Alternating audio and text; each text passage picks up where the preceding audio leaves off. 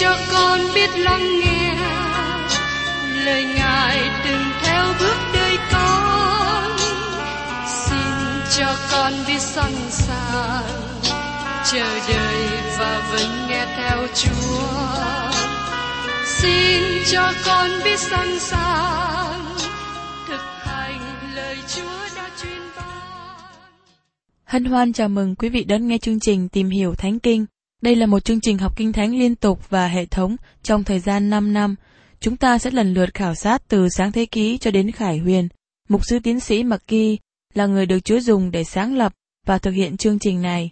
Ông tin rằng lời của Đức Chúa Trời có khả năng đáp ứng mọi nhu cầu cho tất cả mọi người trên thế giới, không phân biệt chủng tộc, văn hóa, trình độ tuổi tác hay phái tính. Ước mong quý vị theo dõi liên tục và giới thiệu cho thân nhân bạn hữu cùng đón nghe. Thưa quý vị và các bạn, trong chương trình tìm hiểu Thánh Kinh kỳ trước, tôi đã cùng với các bạn tìm hiểu trong sách Hebrew, nói về dấu hiệu nguy hiểm của sự nghi ngờ. Hôm nay tôi xin nhắc lại trong Hebrew đoạn 3 câu 13. Nhưng hàng ngày anh em hãy khuyên bảo lẫn nhau, đang khi còn gọi là ngày nay, hầu cho trong anh em không ai bị tội lỗi dỗ dành mà cứng lòng. Nhưng hàng ngày nay anh em hãy khuyên bảo lẫn nhau.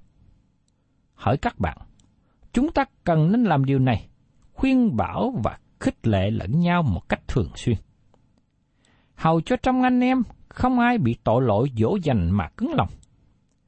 Dù rằng đây là lời cảnh giác chủ yếu cho người tin nhận đừng để mất phước hạnh bởi sự lừa dối của tội lỗi.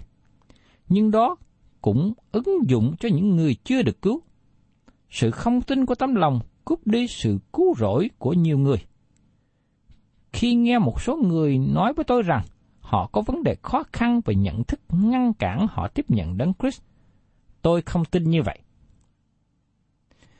Thưa các bạn, có một phân đoạn kinh thánh trong Cô-rinh-tô thứ nhì đoạn 3 từ câu 6 nói về môi xe mà tôi xin kêu gọi các bạn chú ý. Ngài đã ban tài năng cho chúng tôi giúp việc giao ước mới, chẳng phải giao ước về chữ, bèn là giao ước về thánh linh, vì chữ làm cho chết, song thánh linh làm cho sống. Các bạn biết rằng luật pháp kết án chúng ta, nhưng chỉ có Đức Thánh Linh ban cho chúng ta sự sống. Và tiếp đến trong câu 7. Và nếu chức vụ về sự chết chạm chữ trên bảng đá, tức là mười điều răng, đã là vinh hiển lắm đến nỗi con cái Israel không có thể ngó trên mặt mô xe, vì cớ sự sáng láng trên mặt người dầu là tạm. Phaolô không nói rằng luật pháp không có sự vinh hiển. Luật pháp có sự vinh hiển, nhưng sự vinh hiển đó đã mất đi. Giờ đây chúng ta xem tiếp đến Côn Tô Thứ Nhi, đoạn 3, câu 10 đến 11.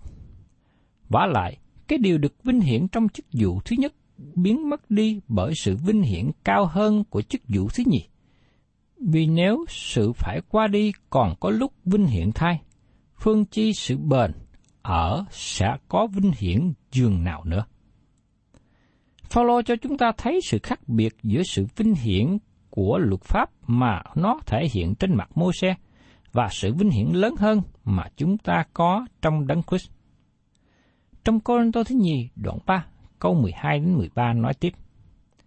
Vậy, chúng ta có sự trong cậy dừng ấy nên được rất tự do.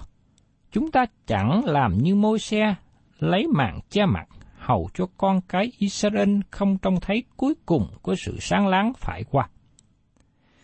Các bạn để ý rằng, môi xe không lấy bức màn che mặt để che sự vinh hiển mờ đi như một số người phải giải nghĩa. Nhưng sự vinh hiển đang mất dần và môi xe mang bức màn để dân chúng không biết rằng nó đã biến mất. Nhưng hiện nay có một sự vinh hiển khác, đó là sự vinh hiển trong đấng Christ.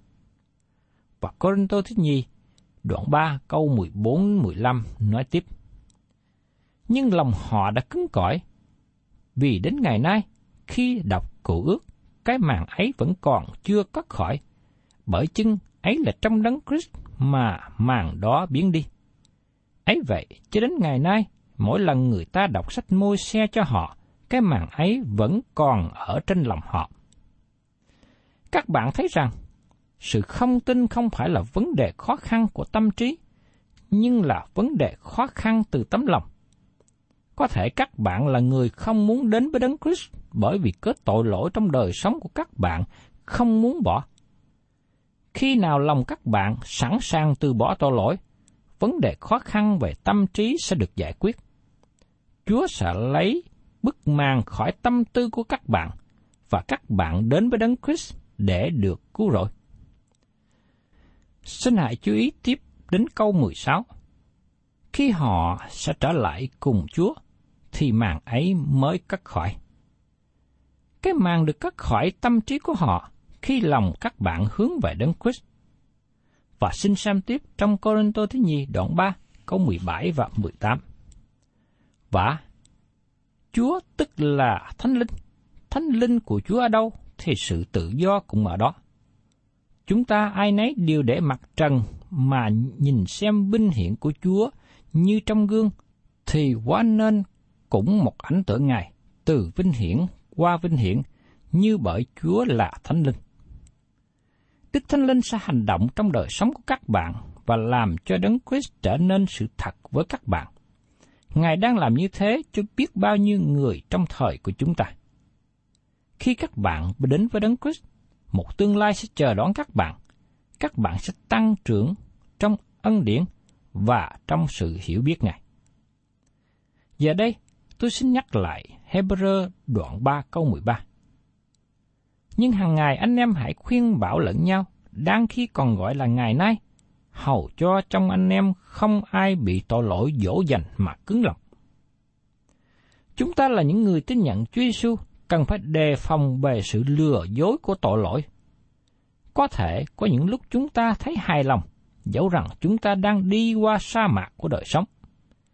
Thí dụ như một cơ đốc nhân thiếu thành thật, nhưng nói rằng lương tâm của anh ta không cáo trách. Người ấy bị lương tâm kết án, nhưng bởi vì trở nên cứng cỏi, tiếp tục phạm tội, nên lương tâm chai lì. Tôi biết một người không thành thật, ông bị khám phá là người nói dối, nhưng ông ta có thể quỳ gối xuống và cầu nguyện rất hay, nghe rất là tinh kính. Lương tâm của người ấy không còn cáo trách nữa. Dĩ nhiên, lương tâm của họ có cáo trách, nhưng lương tâm đã chai cứng và không còn cảm xúc, không còn phản ứng, người ấy để tội lỗi tiếp tục ngự trị trong lòng. Tác giả thư Hebrew trở lại kinh nghiệm trong đồng vắng của dân Israel và ứng dụng điều này với cơ đốc nhân Hebrew trong thế kỷ thứ nhất. Và điều này cũng ứng dụng trong đời sống chúng ta hiện nay. Đây chính là do Đức Thánh Linh ứng dụng các lẽ thật này trong đời sống của chúng ta. Tiếp đến, chúng ta cùng xem trong Hebrew đoạn 3 câu 14. Vì chúng ta đã được giữ phần với Đấng Christ, miễn là giữ lòng tin ban đầu của chúng ta cho vững bền đến cuối cùng. Tác giả nhắc nhở chúng ta rằng, vì chúng ta đã được giữ phần với Đấng Christ. Xin hãy nghĩ đến điều đó. Chúng ta ở trong Đấng Christ, Ngài thuộc về chúng ta. Miễn là giữ lòng tin ban đầu của chúng ta cho vững bền đến cuối cùng. Cũng giống với lý luận mà tác giả đã dùng trong câu 6, chúng ta chứng tỏ rằng chúng ta là thành viên trong nhà của Đấng Christ, chúng ta thuộc về Ngài.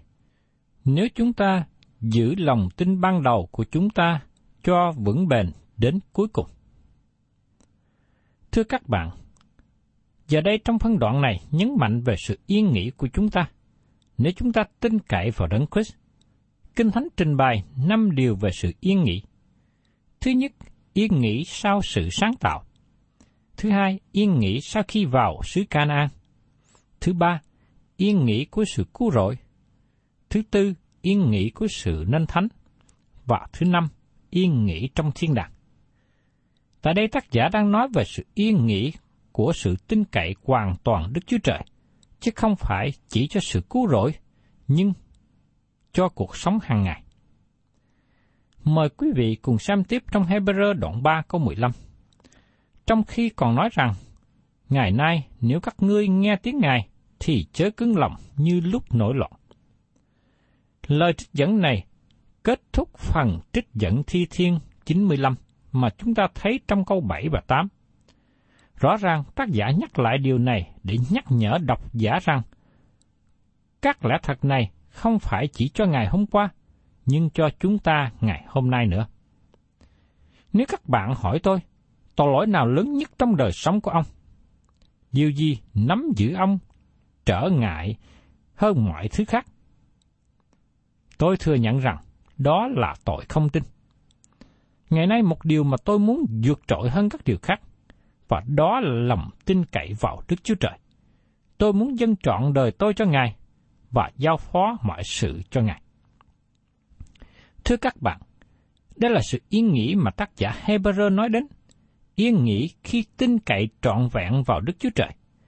Chứ không phải chỉ tin cậy vào sự cứu rỗi mà thôi, nhưng cho cuộc sống hàng ngày nữa, cho sự giúp đỡ, cho sự khôn ngoan, cho sức mạnh mà chúng ta cần để sống một đời sống cơ đốc nhân. Dân chúng Israel lưu lạc trong đồng vắng bởi vì họ không có đức tin đi vào đất hứa. Như chúng ta đã thấy, Canaan không phải biểu tượng cho thiên đàng, nó là nơi biểu tượng chiến thắng và phước hạnh thuộc linh. Sứ đồ Phaolô mà tôi tin rằng ông ta đang nói đến kinh nghiệm cá nhân khi ông kêu lên: Khốn nạn cho tôi, ai sẽ cứu tôi thoát khỏi thân thể hai chết này? Trong Roma đoạn 7 câu 24. Đó không phải là sự kêu than của một người chưa được cứu, nó là sự kêu than của một người đã được cứu rỗi, nhưng lại là một cơ đốc nhân chiến bại, là người không tìm được sự thỏa lòng trong đấng Christ bởi vì không có sự trong cậy. Vấn đề trở ngại là thiếu đức tin. Và tiếp đến chúng ta cùng xem trong Hebrew đoạn 3 câu 16. Và ai là kẻ nghe tiếng Ngài rồi nổi loạn, há chẳng phải là những người nhờ mô xe dẫn ra khỏi xứ Egypto sao? Từ ngữ nổi loạn là tư tưởng mà họ không vừa lòng với Đức Chúa Trời, bởi vì họ nghe nhưng không tin nhận. Họ có đủ đức tin rời khỏi Ai Cập, nhưng đức tin đó không có tăng trưởng mạnh hơn trong bước đường tiếp theo đó. Và trong Hebrew đoạn 3 câu 17. Đức Chúa Trời đã giận ai trong hơn 40 năm? Há chẳng phải giận những kẻ phạm tội mà thấy họ đã ngã chết trong đồng vắng sao? Một lần nữa, tác giả nhắc lại. Tội lỗi của Israel là gì? Đã làm cho Đức Chúa Trời buồn? Đó là tội lỗi không tin. Chúng ta không nhận biết điều đó, và tôi tin rằng họ cũng không nhận biết điều đó nữa. Nghi ngờ lời của Đức Chúa Trời là một tội lỗi rất nghiêm trọng. Nó là một tội lỗi nguy hại nhất, bởi vì nó dẫn đến các tội lỗi khác. Những người dân Hebrew sống trong đồng vắng bởi vì họ không tin Đức Chúa Trời nên dẫn đến việc phạm tội thờ phượng con bò vàng, phạm tội dâm dục, phạm tội từ chối Đức Chúa Trời. Ngay khi họ quay lưng với Đức Chúa Trời, họ muốn trở lại Ai Cập. Họ nghĩ rằng làm nô lệ Ai Cập còn tốt hơn là bước đi bởi đức tin vào đất hứa.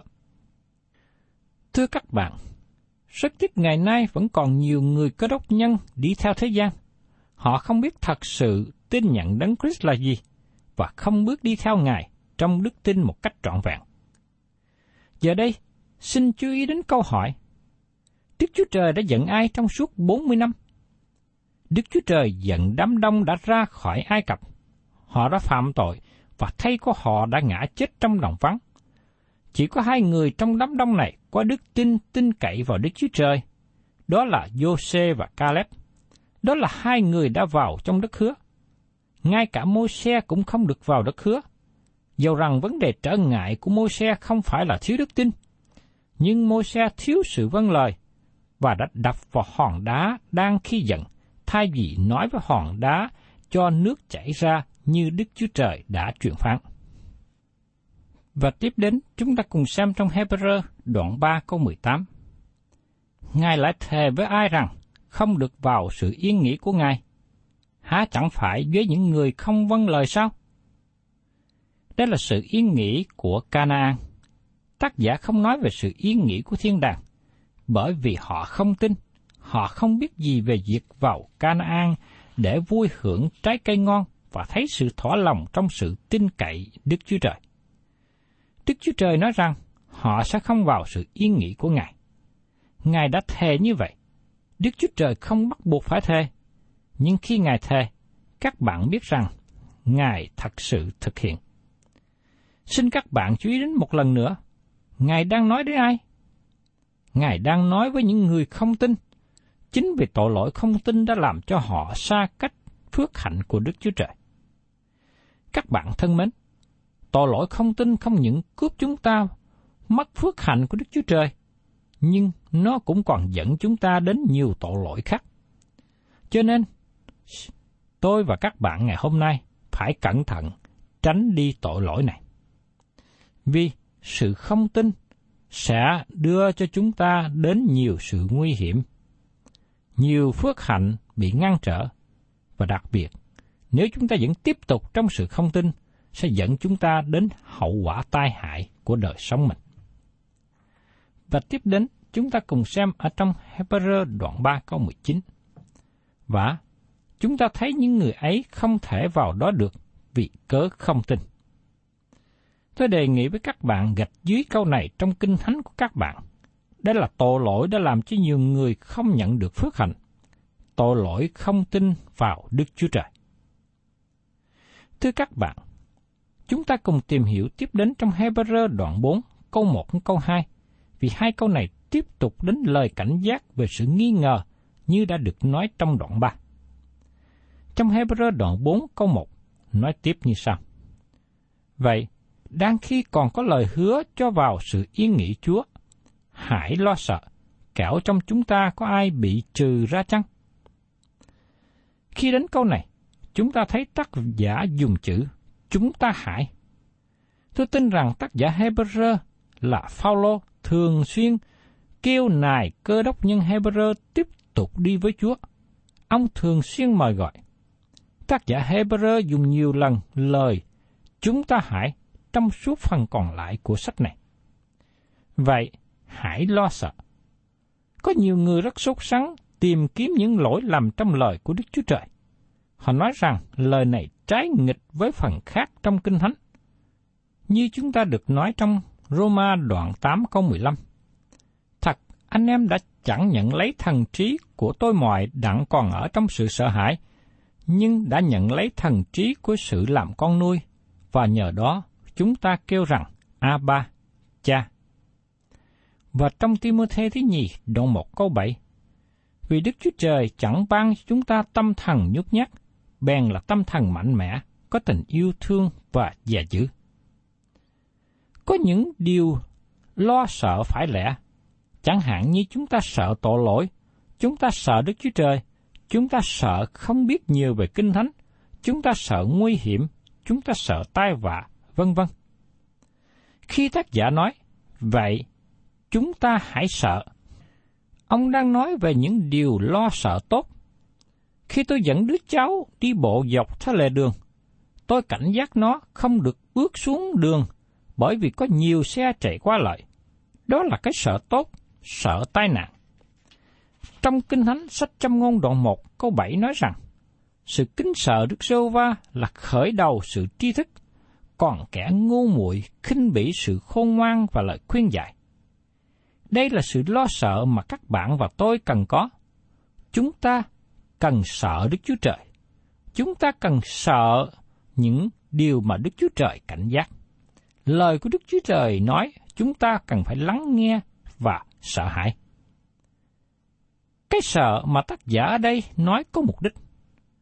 Vậy, đang khi còn có lời hứa cho vào sự yên nghỉ, hãy lo sợ, kẻo trong chúng ta có ai bị trừ ra chăng?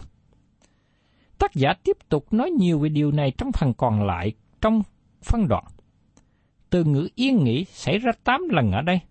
Có nhiều sự yên nghỉ khác nhau, bao gồm sự yên nghỉ trong ngày sa bát, sự yên nghỉ sau khi sáng tạo, sự yên nghỉ trong Canaan.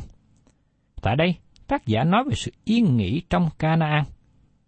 Ông đang nói với những cơ đốc nhân, xin hãy sợ, bởi vì các bạn có thể bị hụt mất. Có bao nhiêu người tin nhận đang bị hụt mất điều đó ngày hôm nay? Các bạn có vào sự yên nghỉ chưa? Các bạn là những cơ đốc nhân có thật sự tin cậy vào Đấng Christ và yên nghỉ trong Ngài không? Tôi mong ước rằng các bạn hiểu được sự yên nghỉ này mà chúng ta tận hưởng những phước hạnh Chúa ban cho. Và trong Hebrew đoạn 4 câu 2, Vì tin lành này đã rao truyền cho chúng ta cũng như cho họ. Những lời họ đã nghe không ít chi hết, vì trong khi nghe chẳng lấy đức tin nhận lời đó thuộc về mình. Tại đây, đang nói về sự yên nghỉ của sự cứu rỗi. Yên nghỉ khi tin cậy đấng Christ là Chúa cứu thế. Họ đã nghe tin lành, nhưng không tin nhận tin lành. Thưa các bạn, đây là điều tôi rất âu lo. Những lời mà tôi cậy ơn Chúa truyền đạt cho anh em. Đó là tinh lành cứu rỗi, đó là lời của sự sống. Tôi không biết rõ rằng sự đáp ứng của các bạn ra sao. Nhưng tôi đoán rằng chỉ có một số ít người tiếp nhận lời giao truyền của Đức Chúa Trời, tin nhận Chúa Giêsu để được sự cứu rỗi. Các bạn thân mến, tôi mong ước rằng các bạn có sự đáp ứng. Vì nếu các bạn chỉ nghe rồi bỏ qua thì không ích chi. Các bạn không nhận được sự cứu rỗi các bạn không nhận được phước hạnh cho chính mình. Nhưng tôi mong ước rằng khi các bạn nghe rao truyền tin lành cứu rỗi, các bạn đáp ứng lại. Vì đó là điều mà Đức Chúa Trời mong ước, và tôi cũng mong ước như vậy. Thân chào tạm biệt quý vị, và xin hẹn tái ngộ cùng quý vị trong chương trình Tìm hiểu Thánh Kinh kỳ sau.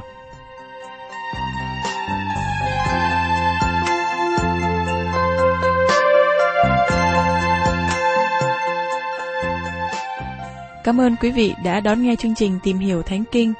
Nếu quý vị muốn có loạt bài này, xin liên lạc với chúng tôi theo địa chỉ sẽ được đọc vào cuối chương trình. Kính chào quý thính giả.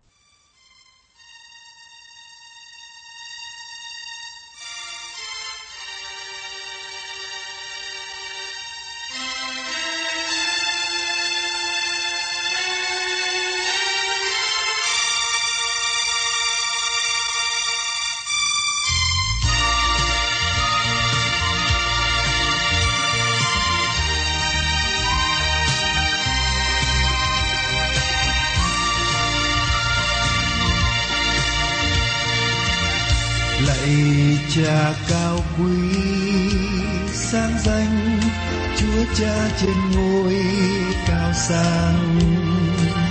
Cung kính tôn thờ. Cha kính yêu. Ngài đặt chân trên núi non đỉnh cao khắp chốn dương gian chúa oai quyền. Dạng danh cha,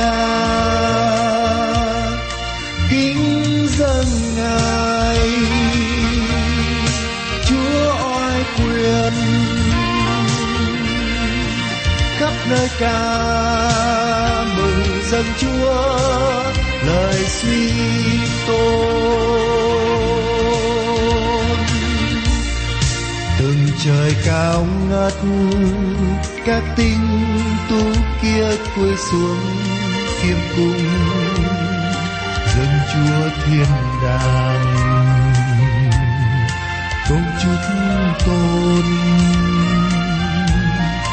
Ngợi khen vua thánh, chúng con hát lên khúc hát tôn vinh.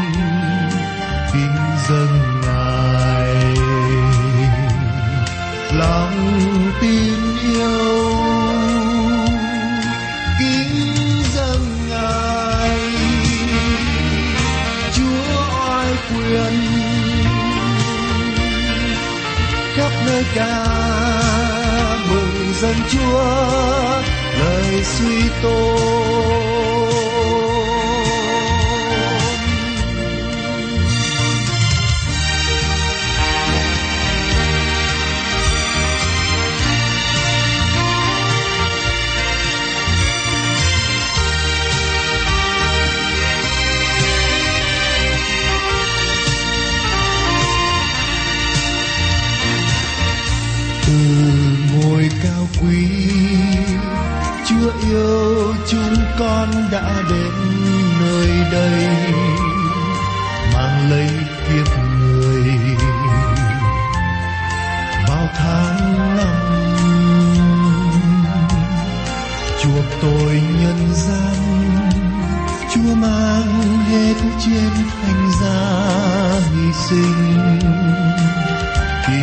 dân ngài lòng tri ân kính dân ngài. Chúa oai quyền khắp nơi ca mừng dân chúa đời suy tôn